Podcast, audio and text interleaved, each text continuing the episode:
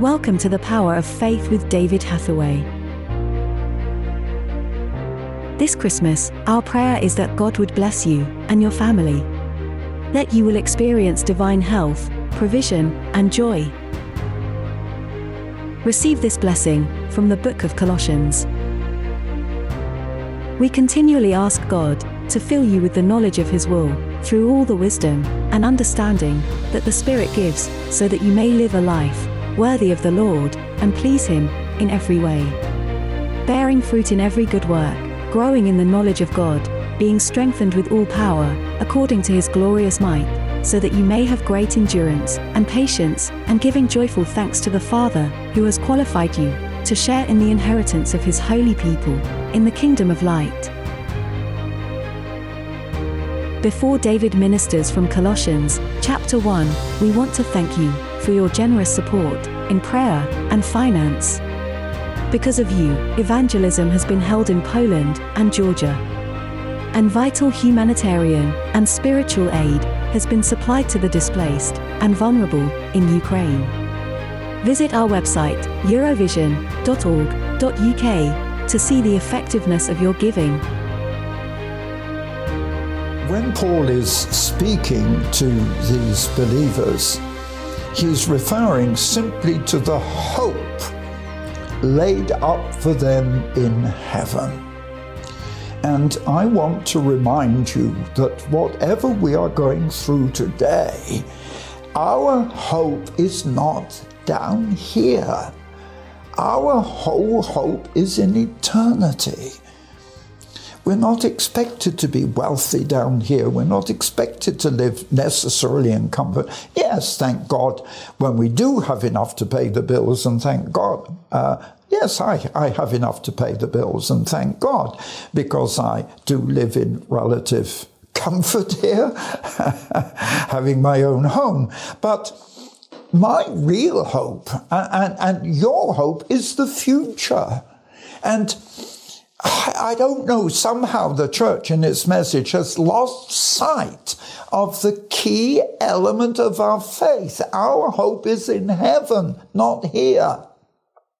And uh, I want to say to Christians in Ukraine, in Russia, in China, wherever you may be, under persecution. Our hope is not here, our hope is in heaven. And yet we still preach the power of a gospel of Christ, even knowing that when we bring people to Christ, they may end up in persecution because the glory of heaven is greater than persecution and death down here.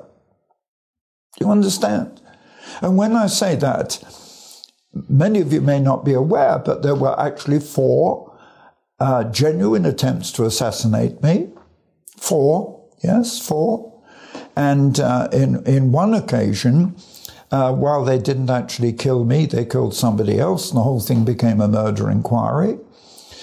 Uh, you have to understand we don't we don't become Christians simply to get an easy life, and there's far too much preaching today, far too much preaching on becoming a Christian for the sake of comfort and um, consolation down here, without realizing that the whole purpose of Christian faith is to give us something in eternity, and that comes out so clearly in Colossians.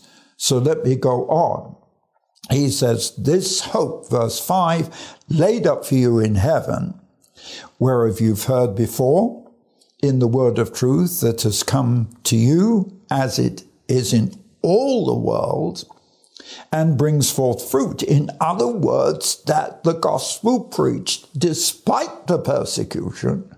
And this gospel in the first century church the first generation church, was a gospel preached to those who would suffer death and persecution. And yet, um, in verse 8, Epaphras has declared the, the love of these people in Colossae. And in verse 9, for this cause, since the day we heard it, we do not cease to pray for you and desire that you may be filled with the knowledge of God's will in wisdom and spiritual understanding, that you might walk worthy of the Lord unto pleasing him, being fruitful in the work that you do and increasing in the knowledge of God. Look what he's saying here. He says, whatever the circumstances, even under persecution and death, that you might work worthy of the Lord in order to please not yourself, not the pastor, that you might please the Lord and that you might be fruitful in what you do. Come on, you know what fruitful means. We've all had trees, fruit trees in our gardens that don't bear fruit, and you know what you end up by doing them? You end up, biblically, you cut them down. The importance is of bearing fruit, that, that there is some evidence. Come on, fruit means some evidence in your life of your Christian faith. God, if, if, if, if everybody in the church got the reality of this message, we'd see more people in church. And then he goes on uh, that it, it's increasing in the knowledge of God. You know, too many people, uh, salvation is a birth and they never grow. I remember a story I, I, I heard in my younger days of the, of the, the young couple who came to the pastor and said, uh, I, I, I, want you to pray for us because we're having to look after our brother, and um, parents must have died. And the pastor saying, Well, that, that's wonderful, and, and so on, and said, You know, to have a baby or a young child to look after is precious. And they said, the problem is, he's not a baby, he's not young, he's older than we are, and yet mentally and physically, he's a child. You know what I mean. You know. We all know those mentally retarded adults. And when I'm saying that, I'm saying with concern because we need to take care of them. But the trouble is, in the church, there are so many who in age are adults, but spiritually they're babes in Christ. Come on.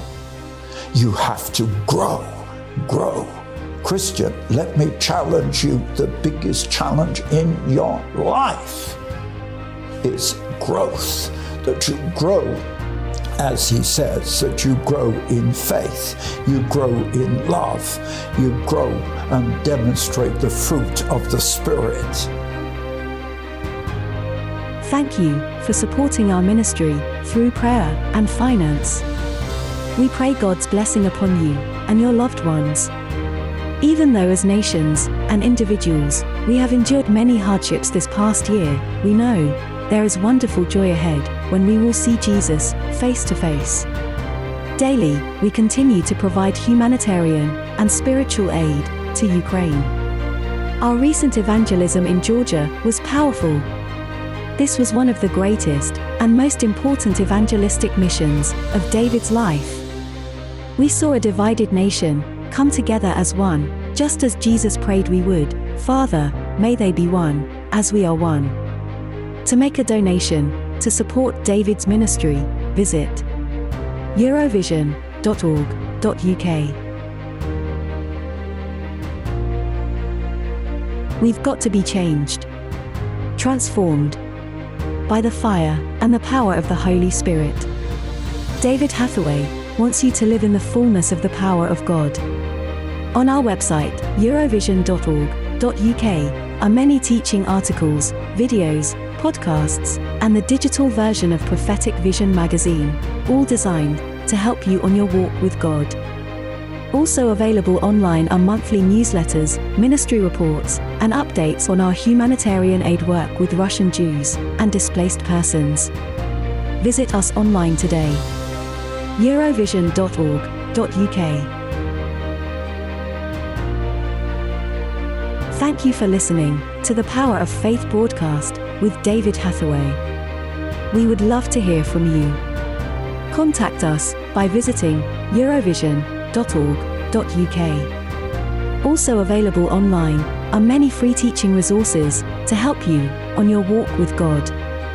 David has written many faith building books to encourage and inspire. Order these online today. Each month, David ministers online and in person. Our ministry is only possible because of the faithful support of so many people.